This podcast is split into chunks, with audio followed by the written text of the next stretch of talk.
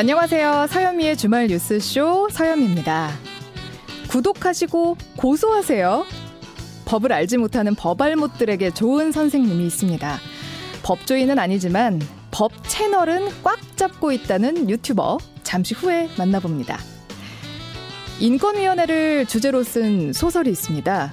화제가 돼서 지금 드라마로도 방영 중인데요. 작가가 직접 인권위에서 일하고 있어서 더 관심이 가는 조사관 이야기도 준비했습니다. 부모는 일해야 한다. 아이를 잘 키우는 방법에 대한 정보는 너무 많은데 어떤 정보를 믿어야 할지 혼란스러울 때가 많죠. 우리 아이 정신 건강에 대한 궁금증 전문가와 풀어보겠습니다. 잠시 후에 뵙겠습니다. 법에 대해서 얼마나 알고 계신가요? 일상생활에서도 법률 문제가 일어날 때가 많은데 그럴 때는 어떻게 해결하시나요? 요즘에 법률 상식을 쉽고 재미있게 풀어주는 유튜브 채널들이 인기인데요. 특히 법 전공자이긴 하지만 법조인은 아닌 유튜버가 법 관련 채널을 꽉 잡고 있다고 해서 화제입니다. 법 채널 법알못 가이드를 운영하는 유튜버 박남주 씨 모시고 이야기 나눠보겠습니다. 안녕하세요. 안녕하세요. 네. 1등이시라고요? 잘은 모르지만 그렇게 주장하고 싶네요. 네. 아, 구독자가 얼마나 되시는데요? 어, 제가 숫자에 굉장히 민감해서 네. 오늘도 좀 봤는데 12만 9,500명. 아, 13만을 목전에 네. 두고 있네요. 네. 근데 지금 박남주 씨는 왜 그렇게 인기가 많은 것 같아요? 왜냐면 법조인이 아니시잖아요. 네. 근데 왜 이렇게 사람들이 좋아할까요? 그래서 저도 아직 궁금해요. 저라는 캐릭터를 좋아하시는 건지, 네. 그냥 제 정보 한번 궁금한 거 얻어볼까 하고 들어오시는 건지 저는 음. 알 수가 없지만 뭐 왜 좋아하냐고 물어보신다면 네. 어 제가 비법조인 입장에서 조금 더 법률 문제를 좀 생활 정보도 포함해가지고요 이런 음. 거를 다른 법조인들보다는 조금 딱딱하지 않게 여러 제약 없이 할 수 있다는 점에서 제 강점이 있다고 생각을 합니다. 다른 법조인들은 딱딱하다. 아, 그렇게, 아니, 그게 아니라요. 물론, 그 만드신 영상들, 제가 이번에, 이번에는 아니고 몇 개월 됐는데, 예. 유튜브 하시는 변호사분들 한 8분 만나 뵀거든요. 어... 어, 정말 다들, 아, 왜 이분들이 유튜브를 하시는구나를 알겠더라고요. 굉장히. 왜 하시던가요? 굉장히 재밌으시고, 네. 유쾌하시고, 네. 컨텐츠를 보는 눈도 다르시고, 어... 그런데 이분들을 를 아까 제가 딱딱하다고 이렇게 폄하한 게 아니라 네. 그분들은 일단 속해 있는 회사나 또는 단체가 음. 있기 때문에 혹시라도 잘못 말씀하시면은 아. 거기에 좀 피해가 갈 수도 있기 때문에 그러니까 조금 제약이 좀 더 있는 편인 거죠. 저는 뭐 제약되는 게 없으니까 좀 어. 편하게 하고 있죠. 예. 근데 이 박남주 씨를 이렇게 유튜버 인기 많은 유튜버로 만들어낸 그 게시물이 있을 것 같아요. 게시물이요? 갑자기 이제 사람들이 확 늘어난 계기가 네. 됐던 그 게시물 있지 않나요? 있어요. 네. 어떤 게시물이었어요? 일단은 제가 2017년 2월 달에 했는데 한 10개월 동안 구독자가 한 1000명 이하였습니다. 음... 그랬는데 갑자기 어느 날 하나가 딱 많이 보시더니 네. 그다음에 이제 제 채널에 이제 많이 많이 들어오셔 가지고 여러 영상들을 보시고 이제 한꺼번에 막 올라갔거든요. 어... 근데 이제 그 첫 영상은 아청법에 관련된 영상이었어요. 아청법이라 하면 아동 청소년 그 네. 관련한 네. 법률이어서 약간 네. 그 성인물 관련된 거죠. 그렇죠. 성인물에 관련된 거죠. 어. 왜 그렇게 많이들 보셨을까요? 어, 혹시라도 인터넷에서 이게 아동 아청법에 관련된 좀 문제가 될 만한 영상이 보이시면 네. 절대로 눌러보지도 마시고 예. 다운받지도 마셔라 예. 라는 거죠. 특히 토렌트 같은 걸 이용하시면 정말 큰일 난다. 음, 그런 공유 사이트 같은 걸 이용해서 네. 문제가 되는 거를 클릭만 해도 문제가 되는 거죠.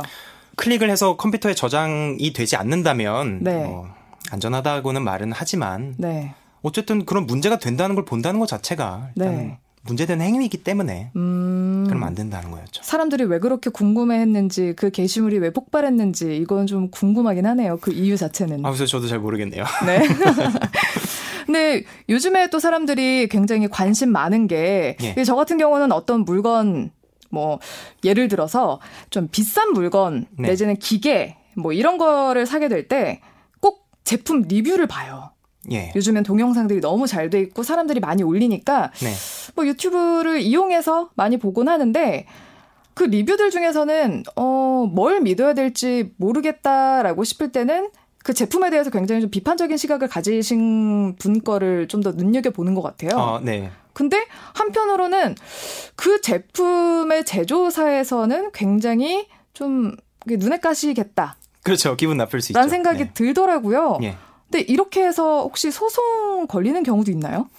아, 실제로 유튜버 분들이랑 네. 이 블로그 하시는 분들이 실제로 소송에 휘말리는 것까지는 제가 뭐 직접 본 적은 없으니까 뭐라고 예. 말씀 못 드리겠지만 어, 소송 걸겠다라고 이렇게 내용 증명 받는 경우는 제가 좀 많이 봤습니다. 내용 증명을 받으면 어떻게 돼요? 내용 증명은 사실 그거 자체만으로는 별다른 효력이 없다라고 보는 게 맞는데 네. 일단 내용 증명을 받는데 뭐 제가 제품 리뷰를 했는데 법무법인에서 갑자기 내용 증명이 날라오면 내용 증명이 뭐 이렇게 종이에다가 예, 그렇죠. 내용 증명 이렇게 써서 와요? 네, 뭐 그런 식으로 옵니다. 어. 오면은 거기에 이런 이러한 게시물 때문에 뭐 어떤 회사에 우리 의뢰인에게 엄청난 피해를 끼치고 있으니까 음. 이것 때문에 우리는 뭐 민영사상 책임을 물을 수도 있다. 음. 라고 보내는 거죠. 네. 그러면은 이제 일반인 입장에서는 그런 걸 받으면은 무서울 수밖에 없거든요, 사실. 그렇죠. 유튜버들이랑 블로거 분들이 나 이대로 계속 이런 제품 리뷰 같은 걸 해도 되느냐라는 음. 거를 굉장히 고민을 많이 하시더라고요. 예. 그래서 뭐라고 조언하셨어요? 사실 결론만 말씀드리자면 사실에 입각해서 사람들로부터 관심 좀 얻으려고 이건 쓰레기 제품이야 막 이렇게 하는 게 아니라 음. 그냥 이 제품을 몇 시부터 몇 시까지 사용해 봤는데 네. 여기 써진 뭐 배터리보다 오래 가지 않았다. 음. 이런 거는 사실에 입각한 그런 자료들이잖아요. 네. 뭐 이런 것에 기반을 해서 있는 그대로를 보여줬다면 네. 일단 업무방해죄는 전혀 고민하실 게 없고 네. 그다음에 이제 명예훼손죄도 문제가 될 수는 있지만 예. 내용 증명 받았다고 무조건 게시물을 지우고 음. 뭐, 뭐 사과문을 올리고 이러실 필요까지는 없다고 이렇게 영상을 만든 적이 있죠. 음. 그래도 어쨌든 문제가 될 소지가 되긴 하네요.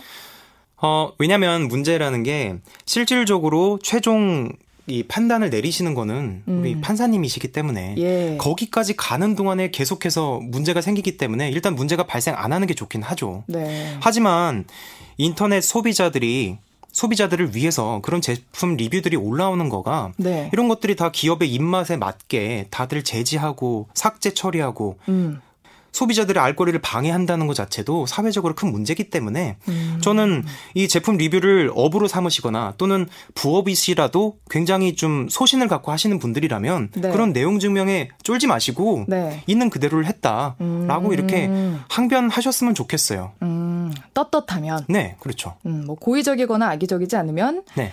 뭐 어느 정도 참작될 소지도 있고 문제가 굳이 안 될 수도 있겠다. 네. 네. 그리고 이것과 관련된 판례가 없는 것도 아니고요. 네. 음, 어떤 병원에 대해서 이 병원 뭐 문제 있다 뭐 하면서 자기가 거기서 실제로 병원에서 이 진료를 받았는데 문제가 생긴 분이 어떤 카페에 가셔서 그 병원에 대해서 안 좋은 걸 막 퍼뜨렸거든요. 예. 그랬더니 실제로 이제 고소를 당했죠. 음. 하지만 그분은 결국에는 그, 그 글을 올리신 분이 이겼어요. 결국엔. 아, 그렇군요. 네. 근데 이런 식으로 평소에 좀 궁금하긴 한데 예. 이 궁금증을 어디에서 풀어야 하나? 뭐 법과 관련된 네. 이런 소소한 것들이 있어요. 네. 근데 이런 소소한 것들을 좀 풀어주시기 때문에 인기가 많지 않을까?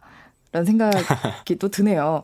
네. 뭐 예를 들어서 우리가 뭐 목욕탕에 가거나 네. 내지는 어느 식당에 가거나 네. 이러면 우리가 어떤 물건을 맡길 때 내지는 신발을 벗어둘 때 거기에 막 이런 거 써 있잖아요. 분실해도 여기선 책임지지 않는다. 아, 네. 이렇게 딱 써 붙여져 있어요. 그러면 괜히 불안하더라고요. 네. 근데 거기서 잊어버리면 진짜 그냥 잃어버리면 그냥 잃어버리는 건가요? 거긴 정말 식당이나 뭐 아니면 목욕탕 이런 데 전혀 책임이 없는 거예요? 일단은 상법에 상법 제 152조에 네. 공중 접객업자에 대한 책임을 규정하고 있는데 예. 어, 아무리 그 우리는 책임 없다라고 음. 써붙여도 네. 일정 부분은 책임을 지도록 하고 있습니다. 음. 그래서 만약에 뭐 식당에 가셨다가 신발이 만약에 없어졌어요. 네. 그러면은 음, 이거는 내 잘못이지 뭐라고 이제 생각하시는 분들도 많으시고 예. 또는 이거를 그 주인분한테 내 신발 어디 갔어? 막 이렇게 따지는 분들이 계신데 예. 이럴 경우 이제 주인분하고 이제 싸움이 시작된 일이 있거든요. 음. 저거 못 봤냐? 저거 붙여놓은 거 못 봤냐? 막 이렇게 말씀하시는데 예. 그 모든 책임을 지게 하기는 좀 힘들겠지만 예. 그래도 우리 법에서 규정하고 있는 대로 어느 정도의 책임은 주인도 좀 져야 합니다. 그래서 어. 이런 부분을 말씀하시고 네. 싸움이 좀 적어지지 않을까라는 예. 생각도 좀 드네요. 음. 하지만 이런 경우에 좀 좋은 게 좋은 거잖아요. 네. 주인분께서 일부러 신발 잃어버리라고 한 거는 아닐 테니까. 주인의 입장에선 또 고의적인 건 아닐 수 있으니까. 그렇죠. 굉장히 억울하신 분들이 많으시니까 음. 뭐 법이 이러긴 한데 네. 적정성 안에서는 그래도 좀 좋게 해결하면 어떨까요? 라고 음. 하는 게 좀 좋을 것 같네요. 그럼 이런 거는요. 요즘에 아직도 이 보이스피싱 네. 굉장히 많이 전화가 온다고 하더라고요. 내지는 요즘에는 뭐 많이들 쓰시는 그 뭐 톡으로도 많이 온다고 하던데 예.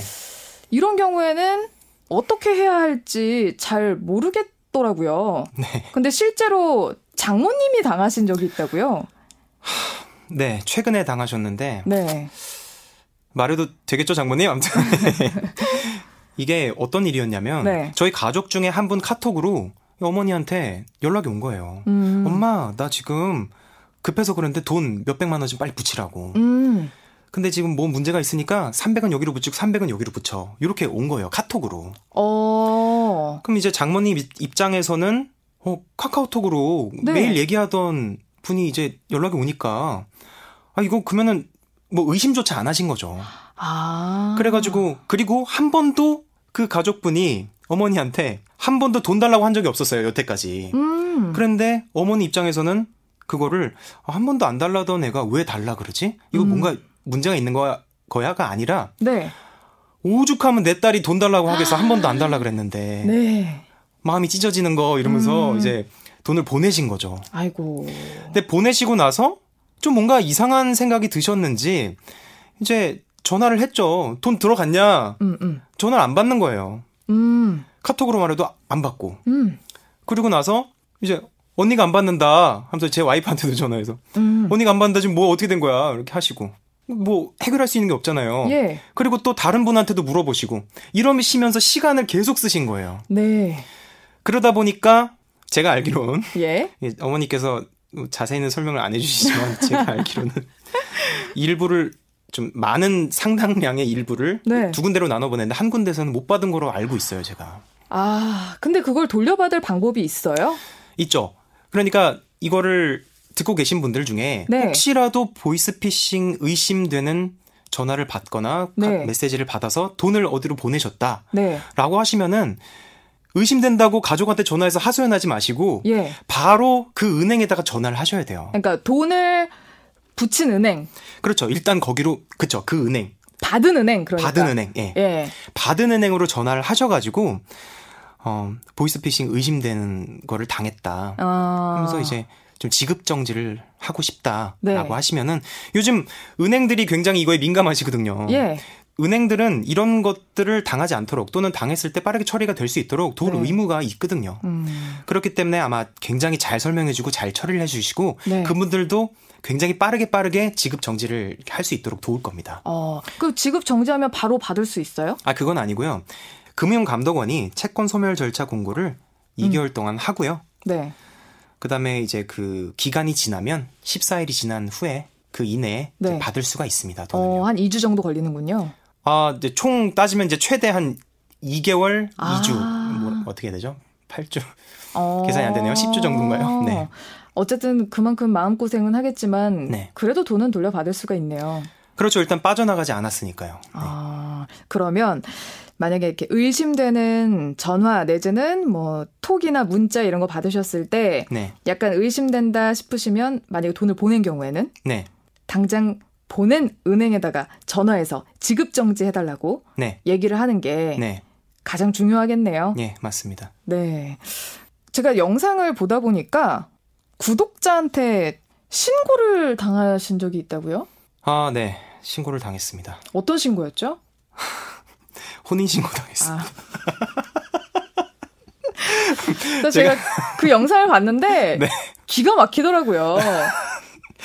이게 제가 이제 혼인 신고를 좀 늦게 했어요. 네. 늦게 한 이유는 그냥 좀 그냥 시간이 지나다 보니까 네. 사실 어 증인 만 있으면 네. 그분의 이제 뭐 인적 사항만 있으면은 가능하긴 한데 네. 그래도 와이프랑 결혼을 했으니까 둘이 같이 손잡고 가서 네. 구청에서 신고를 하면은 구청에서도 이렇게 사진도 찍어 주시더라고요. 아. 이렇게 폴라로이드 사진, 즉석 사진 같은 거. 예. 그래서 그거를 하나 추억으로 간직하고 싶어서 계속 네. 시간을 맞추다가 이제 안 돼 가지고 못 갔다가 신고를 하러 갔는데 아, 이것도 컨텐츠화 할 수 있지 않을까. 음. 뭐 그래서 그래서 이제 구청에 갈 때 어떤 준비물이 필요한지 뭐 네. 나름 설명 영상입니다. 어. 네, 하지만 어, 좀 약간 재미 요소를 위해서 네. 구독자한테 신고 당했습니다. 저 이러고 살아야 되나요? 이런 아. 식으로 하면서 초반엔 막 좀 연기도 하고 네. 그러다가 이제 결국 저를 신고한 사람 만났는데 저를 도대체 왜 신고한 거예요? 그러니까 이제 와이프가 혼인 신고 이런 거죠. 어, 그 영상에 이제 아내분도 같이 나오시고. 네, 나오는데 이제 뭐 얼굴은 출연하기를 좀 거부를 해가지고. 음, 혼인 신고 어떻게 하는 거예요? 어. 저도 아직 결혼을 안 해서 모릅니다 절차를. 어 신분증 가지고 네 구청 가면 됐던 거로 알고 있어요. 아 그냥 네. 간단하네요. 네. 등본대로 가는 거랑 비슷하네요. 네. 그러면 굉장히 간단합니다. 근데 대신에 이제 증인을 써야 되는데 네. 증인 두 명의 그 주소랑 뭐 주민등록번호를 알아야 가야 되는 거로 알고 있습니다. 같이 가야 하나요? 아니요, 같이 갈 필요는 없고요. 그분의 아. 인적사항을 그 칸에다 적으면 돼요. 어, 그러면 만약에 그 결혼이 깨졌을 때 그 증인들에게 책임이 부여되나요? 아, 당연히 아니죠. 증인을 받는 이유도 되게 궁금하네요. 그러게요. 그게 저도 약간 이게 궁금했어요. 증인이 음. 직접 가는 것도 아닌데. 네. 굳이 쓰더라고요. 음. 근데 요즘에 그 출생신고 늦게 했다가 문제되는 경우도 있어요. 네. 출생신고는. 네, 네. 근데 혼인신고는 늦게 해도 되나 봐요. 어, 뭐, 각자만의, 각자마다 이유가 있겠지만, 네. 뭐, 여러 가지 이유로 혼인신고를 굉장히 늦게 하던데요. 어... 뭐 일단 살아보고 결정할까라는 아... 분들도 계신 것 같고. 네. 근데 요즘에는 또 그, 이렇게 청약, 특별 공급 이런 거를 네. 받는데 네. 기한이 신혼 제한이 7년이라고 하더라고요. 네. 그래서 어느 정도 준비가 됐을 때 음... 가서 혼인 신고를 하기도 하고 네. 이런다고 하더라고요. 네. 그러니까 이런 거는 저한테 굉장히 좀 신기한 부분들이었습니다. 네. 그동안 가장 좀 기억에 남는 방송은 어떤 거예요? 기억에 남는 에피소드? 음, 제가 자꾸 제 구독, 구독자분들이 네. 학교에서 선생님의 핸드폰을 압수해서 안 갖다 줘요. 막. 구독자들이 조금 어린가 봅니다. 아니요, 아니요. 음, 시청자층이 20대 중반에서 30대 중반까지가 제일 많은데, 음. 근데 이제 학생분들이 이제 네. 그렇게 물어보시더라고요. 음. 그래서 제가 영상을 하나 만들었어요. 영상의 내용은 그 당시에 학칙에 따라서 압수를 할 수 있긴 하다. 음. 그렇지만 뭐 기한도 정해놓지 않고 고등학교 1학년 때 뺏겼는데 너 졸업할 때 가져가 라든지 네. 또는 넌 이거 영원히 못 받아 하면서 눈에 보이는 앞에서 쓰레기통에 던진다든지 오. 이렇게 하시면 학생 마음이 좀 아프잖아요. 네. 근데 그걸 갖다가 선생님 내 거 왜 뺏으세요? 뺏으, 세요 이러고 막 따지면은 네. 이건 선생님 입장에서 당연히 교권이 침해를 받은 거니까. 음. 그래서 영상의 그 취지는 물론 압수를 하시는 의견 다 존중하지만 음. 그래도 기한 좀 정해주시고 네. 또는 약간 불합리한 게 있다면 선생님과 학생과 학부모끼리 이렇게 네. 서로 민주적인 절차로 좀 잘 좋은 해결 방안을 찾아보는 게 어떻겠느냐 음. 라면서 이렇게 영상을 만들었는데 시간이 지나고 나서 그 영상일 그 영상이 학교에 막 퍼져가지고요 음. 학생회에 소속인 학생들도 보고 어, 부모님들도 보시고 음. 선생님들도 보시고 그래가지고 아예 진짜 민주적인 절차로 네. 학칙의 압수 규정이 사라진 학교가 존재해요. 오. 제가 알기로는 세 개쯤 되는 걸로 알고 있습니다. 오, 이 나비 효과가 굉장하네요. 네, 그렇죠. 어, 근데 저는 실제로 제 친구 중에 네. 수업 시간에 휴대폰을 쓰다가 고3 때 네. 휴대폰 쓰다가 압수를 당했어요. 네. 근데 이게 정말 운이 안 좋으려니까 네. 하필 그때 네. 추가 합격 전화가 돌 때였던 거예요. 아이고. 그래서 학교를 1년을 더 다닌 친구가 있습니다. 아이고. 예, 뭐 그런 경우도 와. 간혹 있긴 있더라고요. 근데 일단은 이거는 확실하게 말씀드릴 수 있는 거는 수업 중에 핸드폰 사용한 건 잘못 잘못이죠. 그럼요.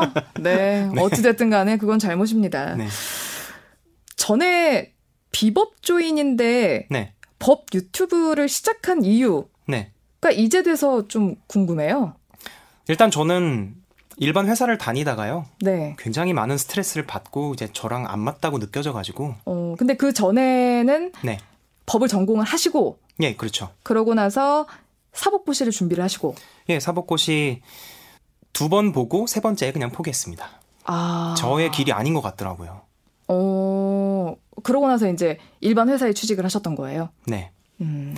사실 로스쿨도 선택할 수 있었는데 네. 그때는 그냥 별 생각이 없었던 것 같아요. 그냥 사실 로스쿨 들어가면 또 돈이 많이 들지 않을까. 음. 음, 사시 공부 고시원에 계속 박혀가지고 제가 1년 반 넘게 있다 보니까 이건 사람 사는 것 같지 않아가지고 음. 그만두게 됐는데 음.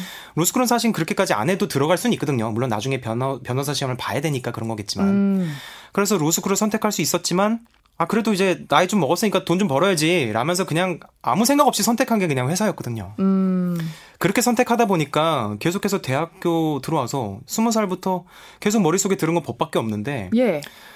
제가 가서 해외 영업팀에 있었거든요. 네. 제가 뭘 알겠습니까? 그리고 제가 사람한테 뭐 전 물건값 흥정해 본 적 한 번도 없어요. 저는 단 한 번도 없습니다. 음. 그냥 누가 이만큼 내라 그러면은 그냥 내는데 오히려 그 받는 사람이 미안해 가지고 이거 보통 이렇게 하면 좀 이렇게 깎으시던데라고 이렇게 말해 주는 경우까지 있었어요. 심지어. 네. 그래서 제가 흥정도 못 하고 아무것도 못 하는 영업 사원이니까 굉장히 뭐 업무도 못했죠. 음. 그러고 나서 뭐 혼도 많이 나고. 네. 그리고 업무적인 것뿐만 아니라 뭐 다른 걸로도 좀 문제가 많아가지고. 어.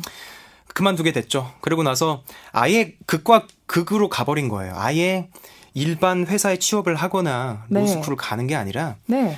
그냥 요즘 1인 방송 많이 뜨던데 그냥 아예 해버리자. 그러다가 이제 시작이 됐죠. 어, 그러니까 회사 그만두고 네. 바로 시작을 하신 거예요? 아니요. 음, 모든 거는 1인 크리에이터니까 예. 모든 걸 혼자 해야 된다는 생각에 네. 영상 편집 기술이랑 촬영술 같은 거를 좀 어. 연습하고 배우고 한 기간이 한 7, 8개월 좀 됩니다. 그래도 준비를 꽤 하셨네요. 네, 다른 유튜브 채널에 이제 막 편집 같은 거 도우면서 아. 네, 그러고 있습니다. 그럼 앞으로의 목표는 어떻게 되세요?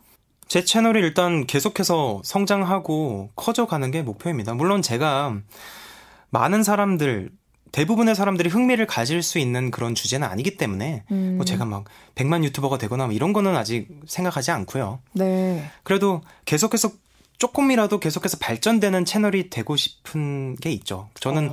구독자분들한테 약속은 했거든요. 제가 영상에 아, 뭐한 주 동안 안 올라오면 죽은 거로 알아라. 뭐 이렇게 아. 해서 죽을 때까지 올리겠다. 음. 여러분들이 학교를 다니든 군대를 갔다 오든 취업을 하시든 해외여행을 갔다 오시든 몇 년이 지나도 항상 똑같은 똑같이 하고 있을 테니까 네. 항상 법에 대해서 궁금한 거 있으시면은 네. 항상 구독해 놓으신 거 끊지 마시고 네. 네, 보시면은 항상 그대로 있을 거다라는 음. 게 일단 약속이라서 이것도 제 목표고요. 음. 그럼 이렇게 하면서 제가 브랜드 가치도 높이고 이건 네. 개인적인 소망이고요.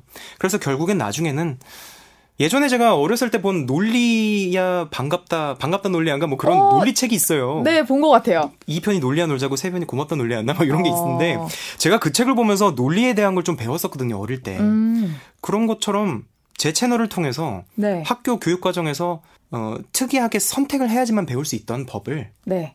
이제는 그냥 법알목 가이드 보고 이 정도는 나도 알아. 아. 라는 식으로 사람들의 머릿속에 좀 남아 있게. 음.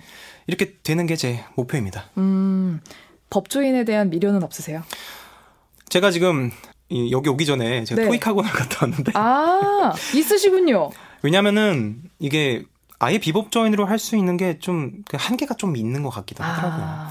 또 이런 것도 있어요. 구독자분들 중에 아예 그 변호사를 선임할 그 돈이 아예 없어가지고. 예. 선임하지 못하는 경우도 좀 많이 봤거든요. 그래서 뭐 음. 그분들을 다 도와드리지 못하겠지만 음. 대신에 한 달에 한두 명 분들은 제가 그냥 무료로 도와주면 좋겠다. 음. 근데 사실 제가 지금 무료로 도와줄 수는 없잖아요. 그러니까 음. 자격증을 취득을 해야 되는 것이죠. 어. 그래서 일단 어 이제 내년에 시험을 보긴 할 건데 네. 어떻게 될지 몰라서 일단 오늘 첫 수업이었습니다. 아. 그래서 오늘 진단고사 보고 왔습니다. 네. 잘 보셨어요? 어, 꽤 괜찮게 나오더라고요. 아, 그래요? 기대해봐도 되겠군요. 네, 그래서, 네. 내년에는 시험을 아마 보고, 뭐, 나중에는 변호사가 될 수도 있겠죠. 아, 네.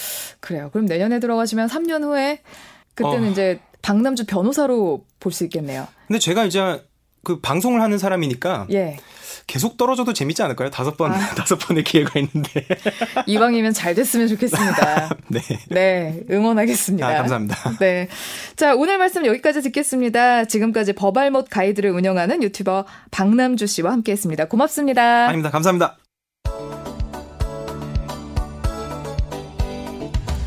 잠시 후 2부에서는 요즘 드라마로 방영되고 있는 달려라 조사관의 원작자 송시우 작가와 만나보겠습니다.